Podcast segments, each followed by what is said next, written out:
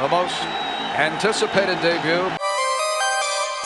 Looks for the change, and he'll pick up the first down on fourth and 15. And now you know what all the excitement is about. This guy can make something out of nothing. You see that? Wow. The XTV College Football Show with Andy Singleton. That is what people pay money to see. You know that? That is why people are just. Drake to the bottom of the screen. He's your star. He's your difference maker. All right, here we go. Another episode of the Good Instincts College Football and NFL Draft podcast, hosted by Expand the Box Score, hosted by me. I am your host, Andy Singleton, on Twitter at People's Pen. Those of you following me, appreciate it. Those of you new to this, appreciate you checking it out. The audience seems to be growing, so I'm going to continue doing this. I'm having fun doing it. Hopefully, you're enjoying these, getting something out of it. And today, I'm going to be diving a little bit deeper into the wide receiver position. Last week, I, I went a little bit more thorough with the running backs. Today, it's going to be wide receivers. Next week will be quarterbacks and tight ends. Then maybe the following week, we'll do some defense. Then we'll just kind of maintain things as we go and continue the uh, 2021 to 2022 season into bowl season, into the Senior Bowl, then into the NFL draft. So, got some exciting guests lined up in the future. Uh, most notably, uh, Jim Nagy, found, uh, not founder, uh, runner, organizer, host, uh, manager, president of the Senior Bowl right now uh, for the last couple years.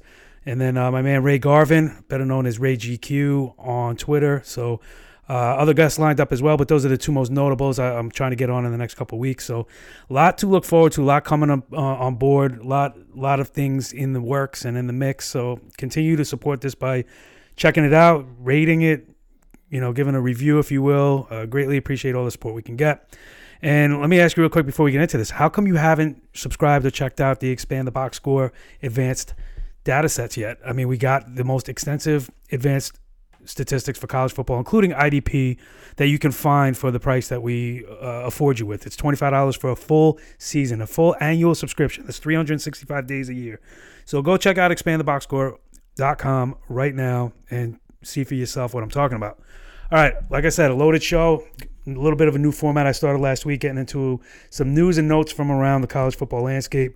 Then I will get into the wide receiver position followed up by my updated top 10 and then my week six saturday six pick going through six games against the line and what i see just off of gut instinct alone. So let's get into things. Around the league around the, the college football scene trey potts minnesota sophomore running back out for the season. This has turned into a very bizarre and unfortunate story. Uh, i mentioned the minnesota running back was thriving in the absence of Mohamed Ibrahim, who's lost to the uh, a season-ending injury.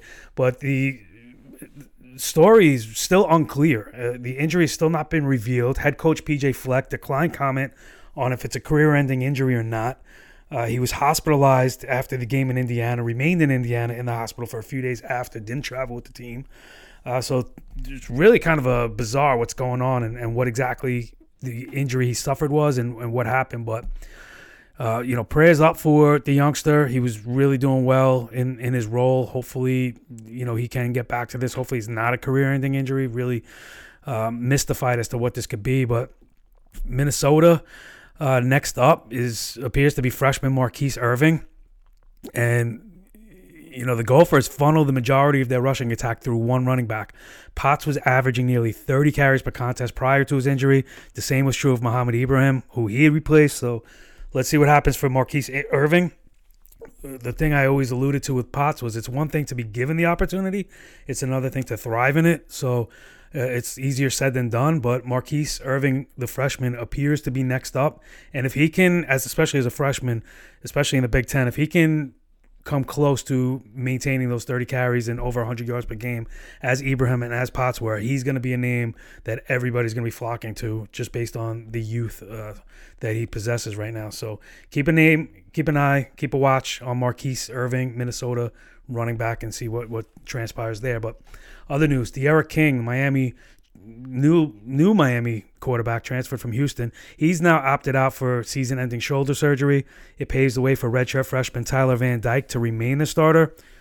Van Dyke is yet to throw an interception, but he's only one and one as the starter for the Hurricanes. So uh, this should be the future Manny Diaz is in somewhat of peril in Miami running the program uh, with the Hurricanes there.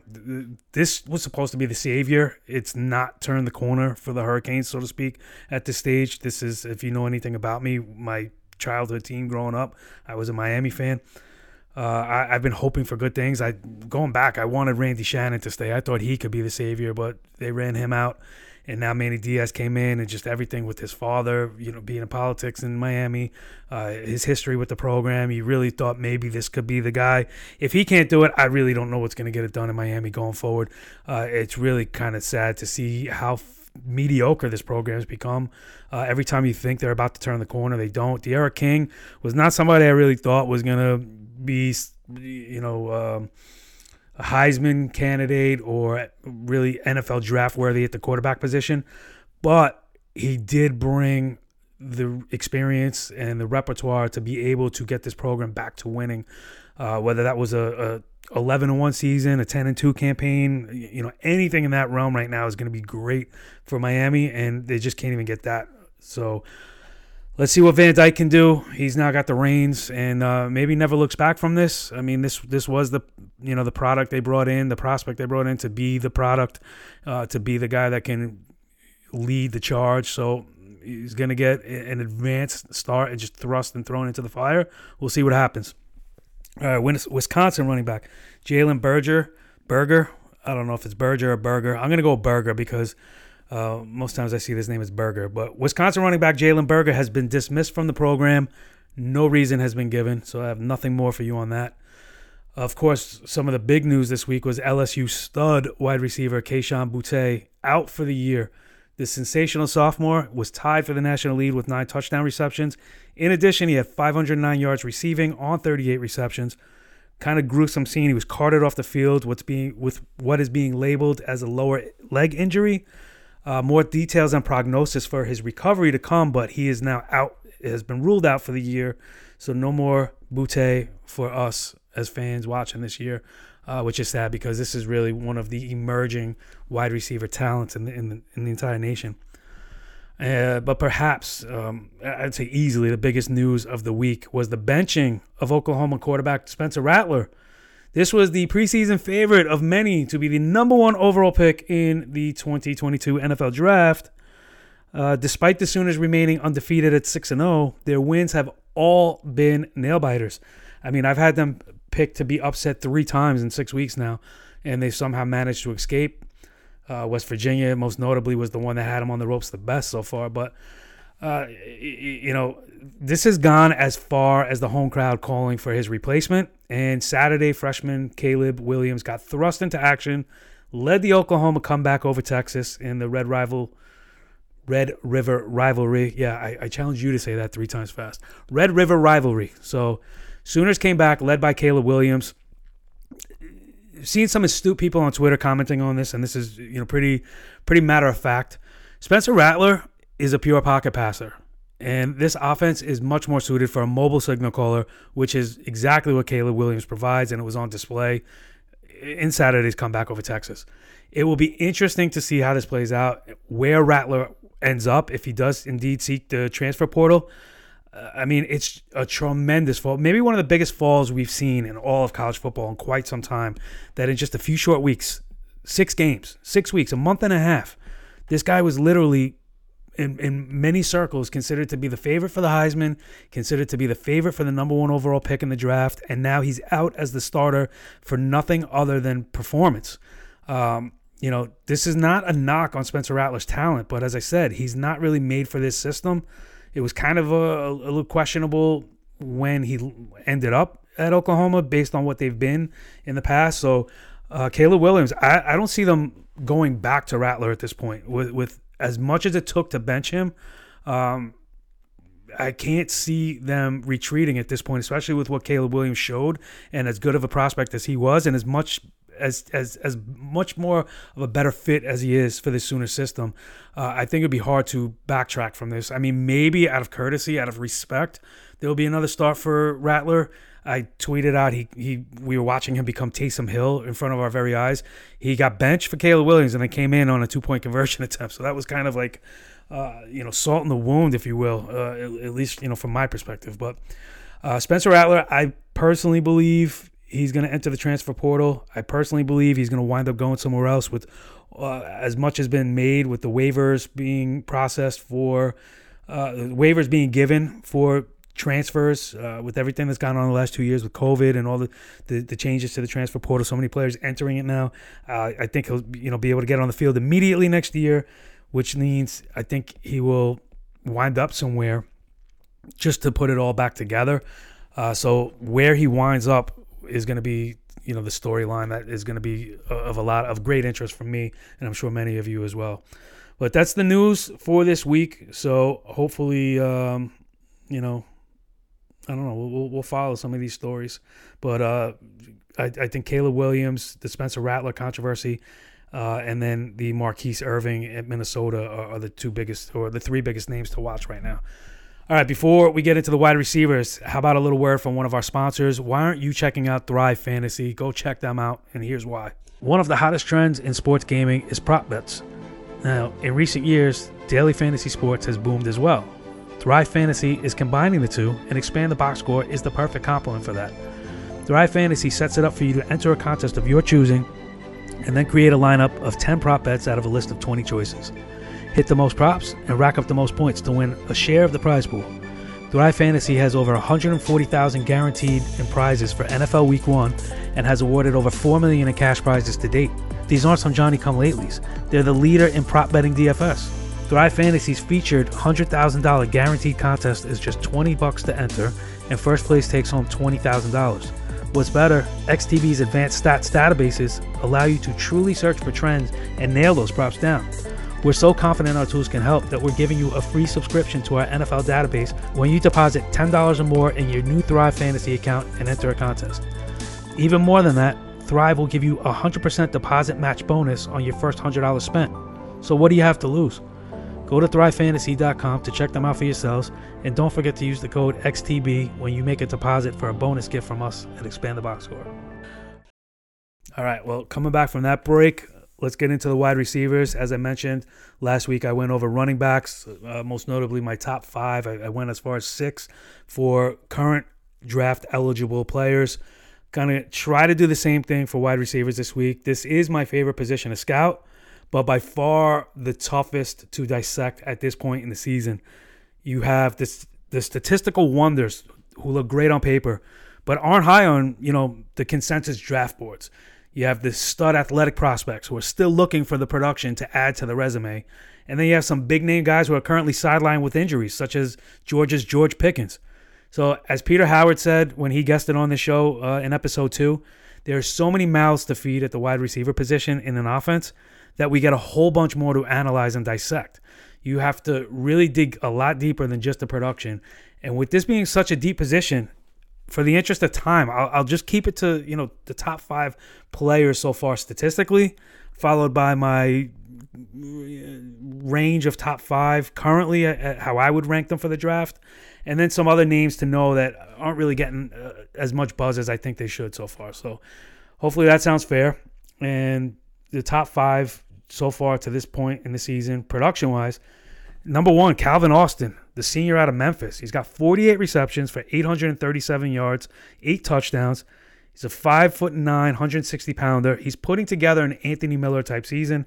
If you remember Anthony Miller, similar size, similar player at Memphis, uh, put up phenomenal production and numbers. Memphis has consistently been one of the better offensive programs, especially from the running backs that we've seen in, in recent years. Uh, that seems to be continuing. They have a freshman running back now who's been putting together a pretty nice season, a freshman quarterback, and then the, the senior Calvin Austin at the wide receiver position leading them. So uh, I don't think this is I don't think this is a, a, player that you necessarily look at and say eh, he's a complete write off, but based on the school, I should say.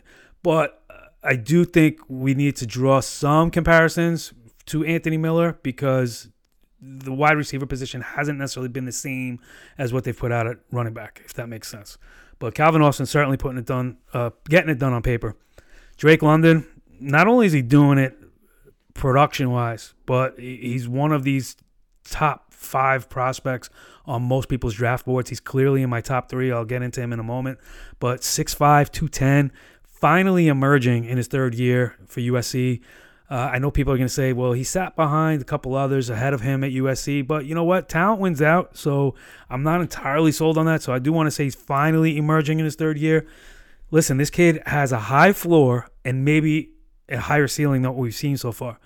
He's leading the nation with 64 receptions. He's got 832 yards and five scores. So phenomenal, phenomenal production across the board. Phenomenal frame and size. Elite program for wide receivers. There's really nothing to dislike about Drake London. I just saw a tweet earlier before recording that he currently has 18 contested catches on the year, and uh, according to PFF, and the uh, most ever in a season on the college level since they've been tracking that is 22. So at the midway point of the season, he's on pace to not just beat it, but shatter the contested catch uh, mark previously of 22. He's already at 18. So uh, just phenomenal all around with Drake London. Like I said, I'll get into him in a moment with my top five uh, for draft purposes. Number three, statistically, Josh Downs, North Carolina, only a sophomore, 49 receptions, 741 yards, seven touchdowns, 5'10, 180. I love the size. He currently owns a 41.7% dominator rating in what you know you could label a very stats friendly offense at North Carolina. This is a this is a program um, th- that with Mack Brown, you know, we saw it at Texas. Turns out production for players with the wide receiver, kind of similar to what I said about Calvin Austin. Uh, going back, I mean, look at what North Carolina had last year with the two running backs and Javonte Williams and Michael Carter. Then you look at what they had with the two receivers and Dyami Brown and Dazz Newsome. So far, and I know it's a little bit of, of more of a learning curve for the wide receiver position transitioning than it is for the running backs. I love Dyami Brown. I, I still think there's a, a lot of high upside for him. I thought Dazz Newsome was going to make more of a splash this year. Wound up, you know, had a decent preseason. Was starting to make some noise in training camp. Then winds up getting cut. So, uh, listen, some sometimes there's hollow numbers in college where somebody looks great on paper and then just is is not that same type of uh, thought of as that same type of prospect. So Josh Downs though I think can buck that trend. I think he might ultimately be better than both Dyami Brown and Dazz Newsome. Just a sophomore. Currently, you know, the leader of that offense uh, with Sam Howell still his quarterback throwing on the ball. So Josh Downs definitely a, a name to know for your future. All right, number four in production, Jerreth Sterns, Western Kentucky Jr. In five games, 56 catches, 741 yards, seven touchdowns. This kid is 5'9, 190 pounds, extremely, and when I say extremely, I, I have this uh, in all caps and bolded in my notes, extremely productive FCS career before transferring to the Hilltoppers. He had, listen to this number, he had 220 receptions in just 27 career games and now he's continuing that output on the FBS level. So Western Kentucky, another one of these programs that's always been kind of prolific uh, in, as far as an offensive team, especially in the passing game. This year's no different. They are just one and four on the season, but as you saw, they they went toe to toe with UTSA this past week. Uh, really, you know, can put points on the board. Jerreth Sterns is a huge reason for that. I'm kind of curious to see what happens uh, as far as when he be, declares himself for the draft. He is a junior, so theoretically he is draft eligible, but I don't know. He seems to be more one of those guys that'll go back for his senior year. But when you look at what he did at the FCS level, now he does it at the FBS level. Say what you will about the programs he's been in, but you know, production speaks for itself. And when you're that productive, that's saying something. So I definitely think Jerreth Sterns is is one of these names that the stats are not as hollow as you know people might be thinking right now. And finally, statistically, statistically wise, I have to say these words slow sometimes. Slow myself down to get the proper enunciation. But number five, Tyrese Chambers, Florida International, sophomore. Only 20 receptions, but those 20 receptions have gone for 672 yards and six touchdowns. He had a major week this past week 201 yards and two touchdowns on just three catches this guy could be developing into something here. I mentioned him a couple weeks ago when I was talking about his uh, his teammate Bryce Singleton, also a wide receiver there, and I mentioned Tyrese Chambers might be the better uh, product and, and, and better prospect. Six foot one, 185 pounds, has that breakaway burst and speed, and uh, really showing some prolific, uh, some prolific things. And Florida International isn't necessarily a hotbed of football talent, so uh, Tyrese Chambers might be uh, somebody that a, a sleeper from a, a, an under or an overlooked program, not underlooked. Oh, oh, maybe underlooked. Underlooked? Can you say underlooked? I guess you can.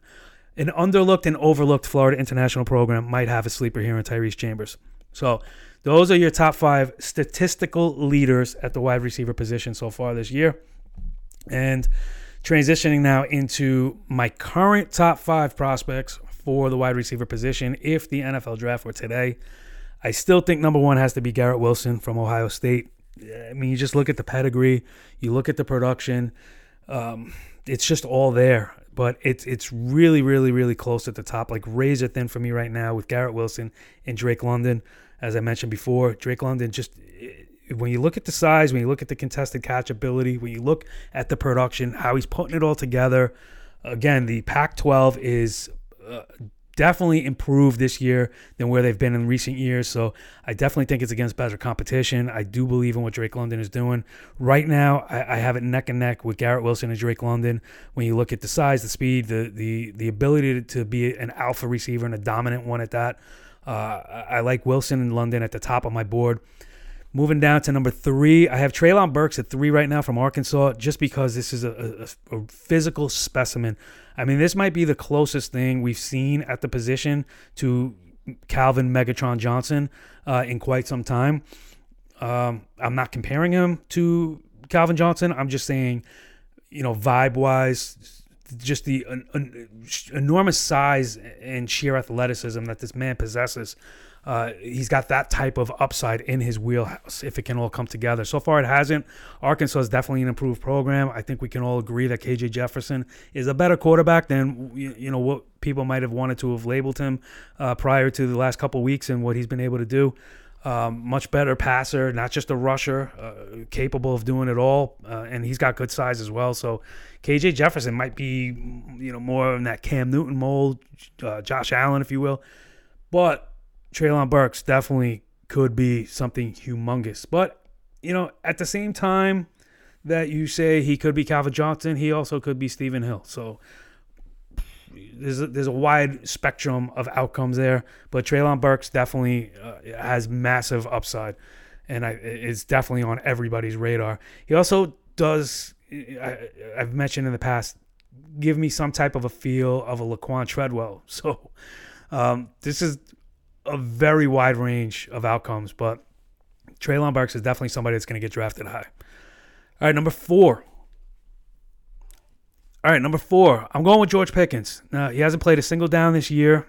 Talked about it before. If Georgia gets this guy back, this is a legit one of the top receivers in the country, and Georgia might get that back to what is already the best team in the nation. So, uh, George Pickens, he's going to come back at the right time. He's going to come back for the final couple games. He's going to be around for the you know for the uh, SEC uh, championship. He's going to be around for the college football playoff. If he can have any type of impact coming back from his injury, he's going to immediately put himself back front and center on everybody's you know top of the wish list.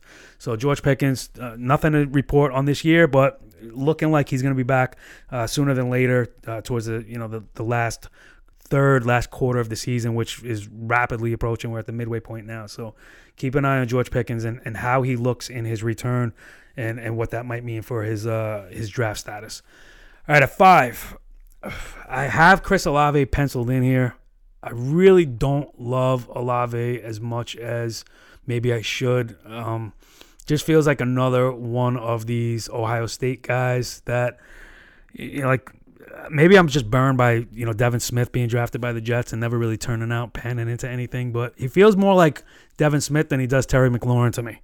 And I know Garrett Wilson's in the same offense, so it's hard to say that oh well you know they're sharing the ball and they have other guys there as well. You know when I had Paul Duncan and and Mitch on at the beginning of the season, we we waxed poetic about the Ohio State Buckeyes receiving corps and just how deep and talented it is. So it's not just Garrett Wilson that he's sharing the load with. It's it's a whole slew of of other names as well. So um, it's it's not that Olave is not talented. I just think he's more of a of a one trick pony of that deep threat, a field stretcher, which is great and is going to be useful and needed. But I can't see that vaulting him into you know one of those top three, even four spots. So I have him currently at number five, and I'm gonna throw a little bonus in of six and seven because I do think David Bell needs to be considered the Purdue standout uh, because he's definitely one of those guys in that alpha kind of role with his size and his ability. And I'm gonna throw a dark horse in there with a guy I spotlighted a couple weeks ago, Jalen Cropper of Fresno State, really becoming something dynamic.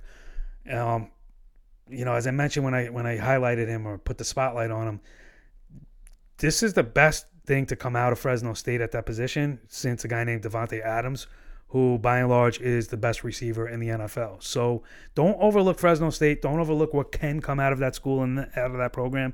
His quarterback Jake Haener, it, it just reminds me too much. There's too many parallels to when it was Derek Carr and Davante Adams, and now Jalen Cropper and Jake Haener. So don't overlook Jalen Cropper as maybe being able to sneak into the top five when it's all said and done. Uh, I know all the, the bigger name schools, especially the SEC guys, are, are going to be up there front and center, but we always have one of those smaller school guys that pops up. My, of course, my personal favorite has been Jalen Tolbert of South Alabama. That's one of my bonus names to add to you. But Jalen Cropper and, or, or Jalen Tolbert, I mean, you got two Jalen's here that if I was betting on a, on a first name to sneak into the top five, it would be Jalen because be, out of Cropper and Tolbert, I think one of them has a legit shot of jumping into the top five receivers that we see drafted, which means they could be a first round pick because we've seen as many as five easily drafted in a year. So, top five is a really great spot to be. You don't have to be the number one overall wide receiver to be to have a lot of value and, and a lot of you know uh, shine in your star. So. All right, those are those are the uh, top five currently of 2022 draft eligible wide receivers and how I have them ranked. Some bonus names I mentioned: Jalen Tolbert, South Alabama, I'm going to also add Romeo Doubs of Nevada. I'm going to give you Deven Thompkins out of Utah State, who is a little smaller, but just been wildly consistent this year, basically putting up 100 yards and a touchdown every week. Uh, another bonus name, Wan'Dale Robinson. One of the big reasons Kentucky is surprising the nation with their record right now is because their offense has been led by the resurrected Wan'Dale Robinson. Remember, this was a five star recruit that initially started at Nebraska with Scott Frost, wound up transferring to Kentucky. Will Levis started at Penn State, transferred to Kentucky, throwing him the ball. So, uh, Chris Rodriguez, holdover from the dynamic backfield of Asim Rose and Chris Rodriguez last year. Now it's all Chris Rodriguez. This, who, by the way, is the probably most underrated or underknown running back in, in the college game. But anyway, Wan'Dale Robinson, draft eligible this year maybe you know if he gets some good uh, reports and, and good uh, insight on where his possible draft spot might be, if, if he is guaranteed he's going to be a third rounder, he might go out this year. But I also think there's a good shot at him returning to Kentucky for a senior season, especially if you think a guy like Taj Harris might transfer from Syracuse there and give him a, a some a, a, running mate, if you will, that can make this offense just even that much more dynamic and explosive and more passing. Um, so Wan'Dale Robinson does a little bit of everything. He's kind of in that Brandon Aiyuk, Deebo Samuel mold where you, can basically run him in every route and also use him as a running back, uh, you know, run some screens for him, everything like that. So Wan'Dale Robinson, definitely an exciting player and finally starting to be blossom into what the hype was when he left high school to enter college. So we'll see what happens there. And finally, another bonus name, Jacob Cowing out of UTEP, the senior highly productive this year. Again, like Deven Thompkins, just week in and week out, putting up consistent production. So another name to watch in Jacob Cowing. So I just gave you 17 names, you know, based on my research going over the last 15 to 15 plus drafts, an average of 32 wide receivers are going to be drafted. So you got to figure out what those 32 are going to be. I just gave you 17, which I all think will clearly be in those 32. Where they get sorted, I'm not entirely sure yet, but that's why I said this is the toughest position for me to dissect at this point in the season because there's so many intangibles that happen. It's not just purely a statistical production measure that you can account for with the wide receivers. It's also their testing skills. Uh, it, there's there's just too much going on uh, to say right now after six games. this is the the bar none one, two, three, four, etc. So hopefully that helped you a little bit with the position, give you a little bit more depth, a little bit more understanding of it. Uh, if you have any questions on anybody specifically, don't hesitate to at me or leave it in the comments. I'm, I'm happy to uh, answer your questions, whether it be on one of these episodes or through a tweet or an email, whatever you want. But um, hopefully that helped you a little bit. All right, so before we get into the Power 10 and the Pick 6, how about another word from another one of our great sponsors? This one coming to you from Symbol Exchange, another one you should definitely be checking out, and these are the reasons why. The stock market is tried and true, and NFTs are the latest rage in digital currency. So, what's better than combining this with your love for the sports world? Simply put, nothing. SimBull Exchange allows you to take ownership in your favorite franchises. From the NFL to the NBA, Major League Baseball, and now even college football as well, SimBull Exchange allows you to buy, trade, and sell shares of these franchises in their marketplace. Additionally, your teams will accrue real cash with every victory they achieve in real life. Two ways for your franchise to appreciate and value. XTB is so excited to partner with SimBull, and we'd love for you to see them for yourself, that we are giving you a free year subscription to all of our advanced stats databases and tools. That's a free $40 value when you deposit 25 or more into a new SimBull Exchange account. So, what are you waiting for? Go to simbull.app to check them out for yourselves, and don't forget to use the code XTB when you make a deposit for a bonus gift from us right here at Expand the Box Score. All right, let's get into what might be my favorite part of the show, and that's my Power 10. If you've been paying attention, this is not to be gimmicky, but I truly believe in rewarding teams that handle their business and not to penalize them for it. So, that said, there are still 13 undefeated teams in FBS college football play. So, my list doesn't include one loss powers like Alabama, Ohio State, and Penn State you know, just as an example. I like to reward the teams that are undefeated because they're handling their business. So you can say what you will about their schedule, you can say what you will about their conference, you can say what you will about their opponents, whatever you want to make the argument for, they're doing everything in their power that they can. So as long as there's 13 undefeated teams and as long as I'm doing a power 10, I'm going to find a spot for the undefeated teams before I start diving into the one loss teams. Of course, on any given day, 99 out of 100 times, you put Alabama against Coastal Carolina, Alabama's probably going to wipe the floor with them. But Coastal Carolina is a legit program. They are 6 and 0. They are handling their business. I'm going to get into them in a little bit and why they are in my top 10, but let's run through it.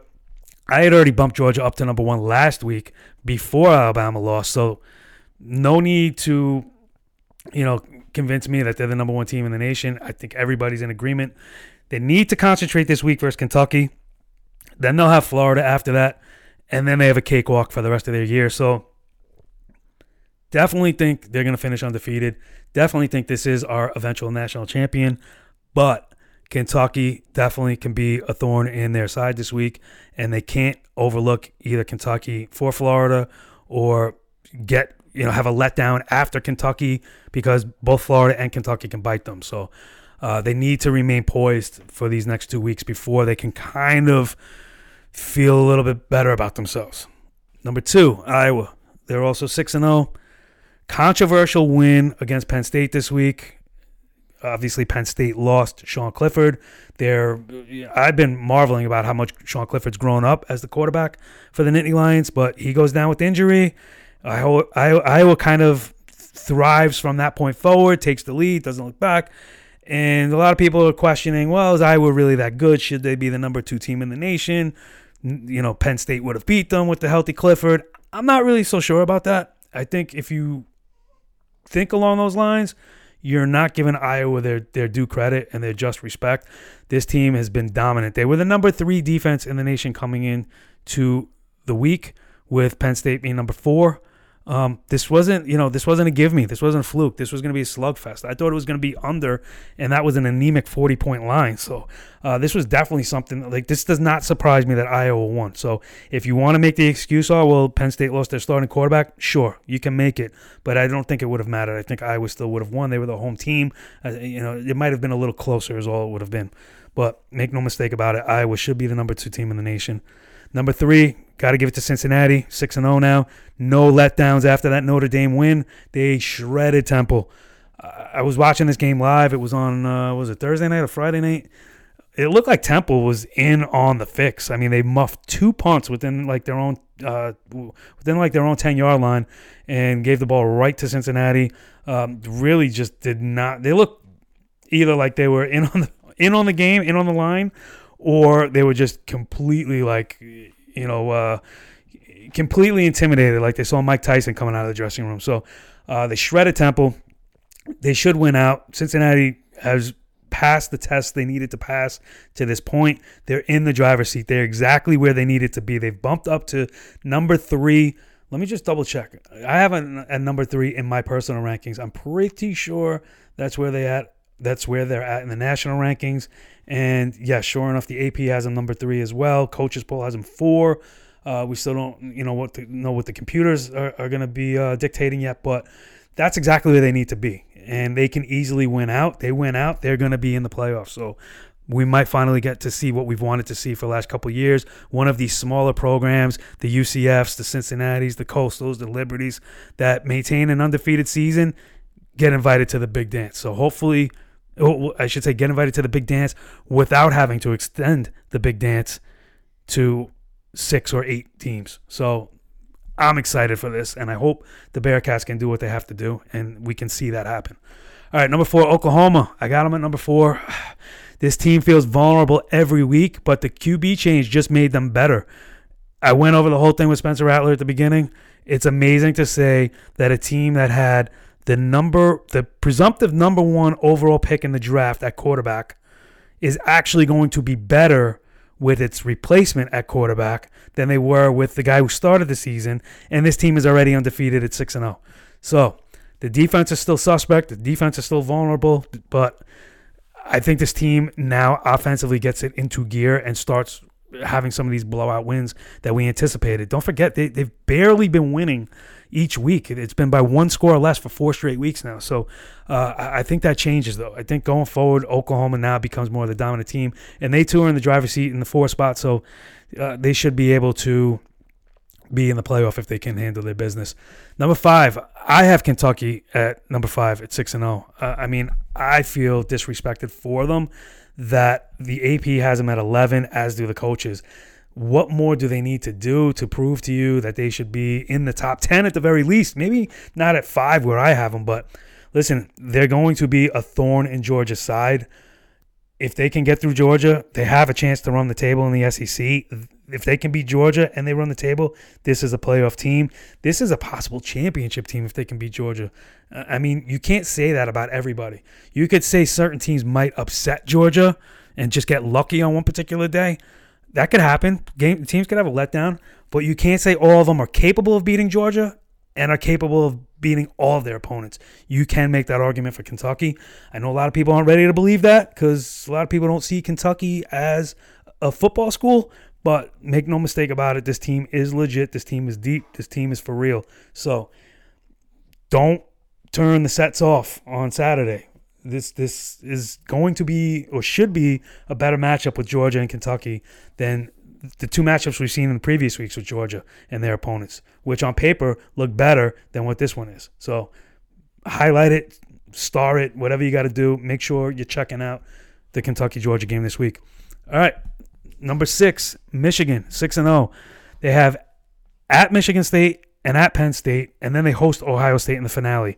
Something's going to happen here in the Big Ten that's going to cancel each other out. I have Michigan at six, Michigan State at seven at six and zero. Oh. Um, Ohio State's not even in my top ten because of that one loss. You know everything I said at the beginning. So between Michigan, Michigan State, and Ohio State, they all play some collection of each other and Penn State in that mix, who's also not going anywhere with their with their one loss out of Iowa. So whichever one of these teams can can fight through that muck, they're going to have a really credible schedule and strength of schedule. So we could easily see one of these Michigan programs accelerate and vault themselves into that top four consideration. And that's really what we're aiming for here, right? Top four. Top four. That's it. Until we expand to six or eight or 12 or however many teams you want in the playoff, we're looking for that top four. And Michigan and Michigan State both have every opportunity to lay claim to that stake. To lay stake to that claim? How do you say that expression? You know what I mean.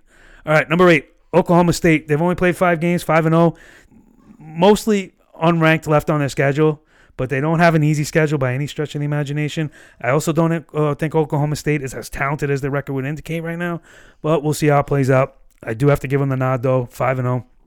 Number nine, Wake Forest, 6 and 0 team. I don't know if a lot of people realize that, but they're off this week. They're kind of squeaking by. They play a kind of grind out style. They have a three headed attack at the running back position. Uh, they have a, a, a, pretty good quarterback in Hartman, who's you know good game manager. They have a tough schedule coming up, but they're six and zero to this point. I think they're a much better team than people recognize or realize. I don't think they can win out, but I do think they're going to be a ten and two kind of team that people are going to be like, "Wow, that was a better Demon Deacons than we thought it was." And then finally, number 10, as I mentioned, Coastal Carolina. They're undefeated. They're 6 0. They should be able to run the table. They should be able to make a case. Their average margin of victory is 33.8 points per contest. This is a team that's not just squeaking by, it's not just feasting off of cupcakes. They're blowing them out. So you have to weigh that into some type of consideration. Uh, Grayson McCall is going to be a top five quarterback, if not higher, when he decides to enter the draft, whenever that may be.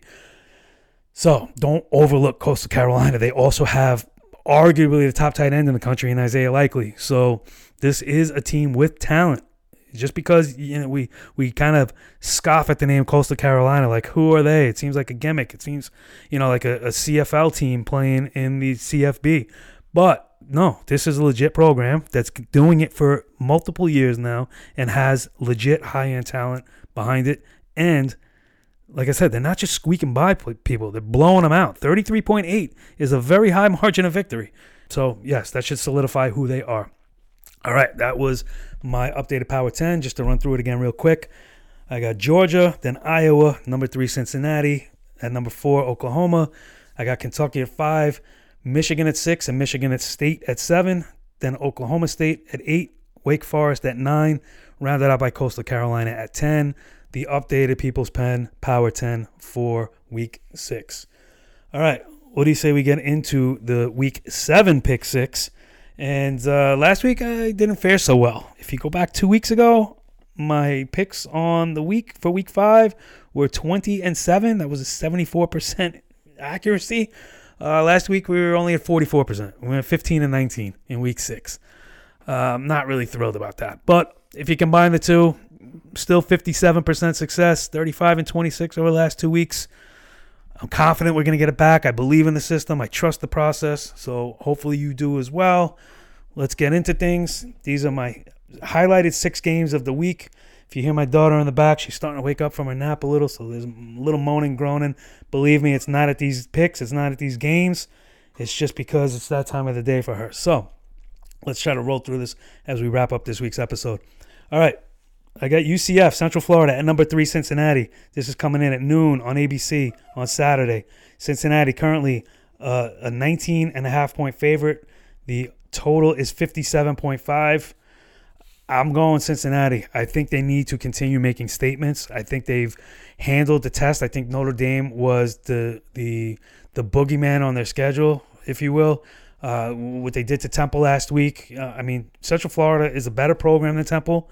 But Cincinnati is if if they want to be a playoff team, which I do believe they are, I think they were last year as well. They have to win these games big, and three touchdowns is not too much to ask for this program. So I do think they can cover the 19 and a half. I will roll with Cincinnati this week. Number two, number 12, Oklahoma State, and number 25, Texas. This is on Saturday at noon on Fox. And by the way, if you're confused when I just told you Oklahoma State was number eight in my Power 10, and now I'm referring to them as number 12 Oklahoma State, that's their national ranking, number 12.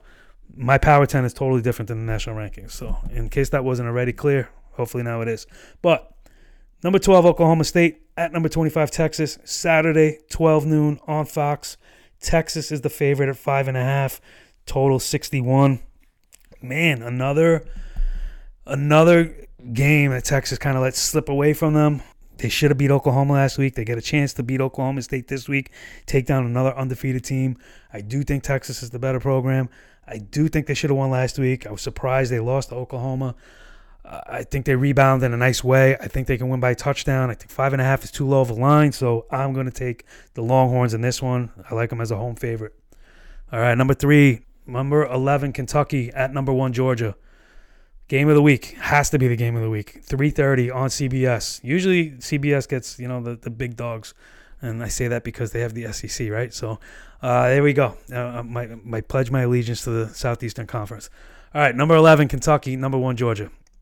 The spread, I don't get this. It's 23 and a half in favor of Georgia. Just to be clear, Georgia 2 weeks ago were 18 and a half point favorites against Arkansas who everybody was in love with at the time. Last week, that margin dropped to 14 and a half when they faced uh, Auburn. Now it jumps to 23 and a half for them to host Kentucky, who is easily the best program of the three that they faced in the last three weeks. So when you look at Arkansas 18 and a half, you look at Auburn 14 and a half, and they were on the road uh, at Auburn and they were at home in first Arkansas. I mean, I don't get this line at all. It's 23 and a half in favor of Georgia. I get it. They're good. I get it. They're talented. I get it. They should win. They should beat Kentucky. But as I said, Kentucky is better than people want to give credit for. I'm easily taking Kentucky with those 23 and a half points. Easily. Sign me up all day for lines like this. I don't know that Kentucky can win, but I do believe they have a shot to. And if they have a shot to, then it should definitely be within three touchdowns. So give me the 23 and a half all day of the week. All right, number four, Purdue at number two, Iowa. This is on ABC at 3:30. Current line is Iowa minus 11 and a half. The total is 44. Purdue has some talent offensively, not gonna lie, but they're just not that good of a team. Not in Iowa's caliber. Iowa should roll. I easily expect them to win by two touchdowns, and if they're you know listening to any of the chatter of oh you got lucky you escaped a victory without Sean Clifford last week you didn't deserve it blah blah blah well then they're going to come out with something to prove and I think two touchdowns is, is in their wheelhouse so I like Iowa minus 11 and a half. Fifth game of the week Pittsburgh at Virginia Tech. This is also at 3.30 this is on ESPN2 Pittsburgh minus six favorite. Uh, I saw Damian Parson a friend on Twitter good uh, good follow, especially for running backs, uh, especially if you're into the college you know scene and the draft process. Uh, Dame is definitely a good a good follow. But he was asking where are we at with Kenny Pickett? This is Kenny Pickett's first real test. Uh, his numbers have been phenomenal. He's up to 72% completions this year. We've seen dramatic leaps in recent years at the quarterback position in college. When you look at Joe Burrow, uh, you can even throw Mac Jones into that picture. We've seen some others as well. Kenny Pickett's kind of making that same type of leap. Here's where I have an issue with it. He's a fifth year senior. He's basically feasted off of inferior opponents to this point, and his schedule is pretty brutal going forward, as it's all ACC opponents. Uh, starting with Virginia Tech at Virginia Tech, which is no easy place to play. This is a, a, a significant home field advantage that the Hokies hold. This is Pickett's first real test. They've been putting plenty of points on the board. Uh, so that 57 total I'm okay with that. I think it can go over that. I'm fine. I think Virginia Tech can score. I think Pittsburgh can give up points. I also think Pittsburgh can put points on the board.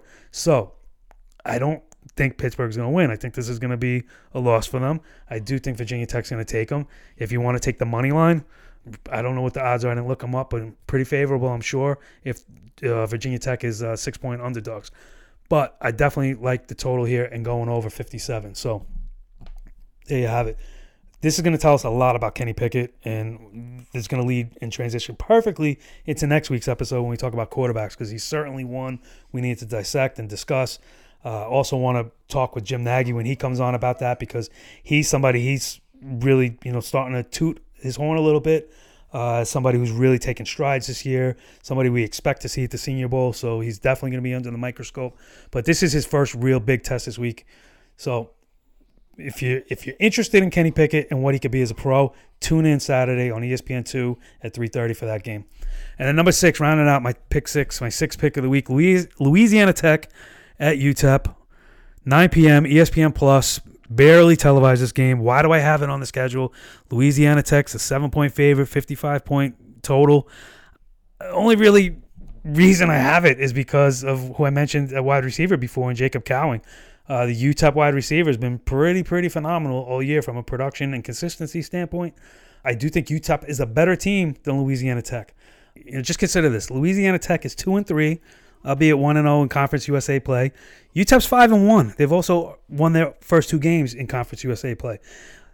CUSA has changed up a little bit with who's been at the top in recent years. UTEP isn't really one of those names that's been known in that conference, but they're one of the better teams in this conference right now. They have a stud uh, at the receiver position. They're able to put points on the board. They're the home team. Uh, you know, th- this line is another one of these that don't make sense to me. I think UTEP should be the favorite. However, they're they're underdogs by almost a full touchdown at minus six and a half. So sign me up for UTEP with the points. I'd even go as far as taking the money line there, but to play it safe, we'll just say UTEP plus seven. How about that? All right, so that's going to round out my six pick of the week. If you missed it, Central Florida at Cincinnati. I'm taking Cincinnati minus 19 and a half. Oklahoma State at Texas. I'm taking Texas minus five and a half. Kentucky at Georgia. I'm taking Kentucky plus 23 and a half. Purdue at Iowa. I'm taking Iowa minus 11 and a half. Pittsburgh at Virginia Tech. I'm taking Virginia Tech with the money line, and I'm also looking at the over 57 in this one. And finally, Louisiana Tech at UTEP. I'm taking UTEP plus seven or even with the money line, uh, depending on what you get it at. So I don't know. Call your shot. Hashtag it. Call your shot. At me on Twitter with the hashtag call your shot. Let me know who your biggest dog of the week is that you're laying your claim to. Don't forget, I'm on iTunes, or we're on iTunes. This show is on iTunes. This show is me, so I guess it's fair to say I'm on iTunes. Uh, don't forget to check out our sponsors, Thrive Fantasy and SimBull Exchange. Also, don't forget, please go check out these stats at Expand the Box Score. Go see it for yourself. There's a, a three day trial. You could feel around, get a feel for it, and see if you like it before you commit to the full year. It's five bucks for the three day trial. It's really well worth it. Uh, if you don't like it, I'll give you a full money back guarantee. So go check it out. If you don't like it, at me on Twitter or send an email to expandtheboxscore at gmail.com and tell me, hey, I signed up for the trial. I didn't like it at all. I didn't like what you you, you, you promised. Um, so I want my money back. I'm happy to do it. But I, I'm pretty sure I can guarantee you'll like it. Go check it out. That's to do it for this week. Um, yeah. Leave a review, give a rating, tell a friend, and come back next week. Hope you enjoyed this episode. Thanks for tuning in. Appreciate it. What you know about rolling down in the deep? When your brain goes numb, you can call that mental freeze. When these people talk too much, put that shit in slow motion. Yeah, I feel like an astronaut in the ocean. Ay, what you know about rolling down in the deep? When your brain goes numb, you mental freeze. When these people talk too much, put that shit in slow motion. Yeah, I feel like an astronaut in the ocean. She say that I'm cool. I'm like, yeah, that's true. I believe in G O D. Don't believe in T H O T. She keep playing me dumb. I'm a player.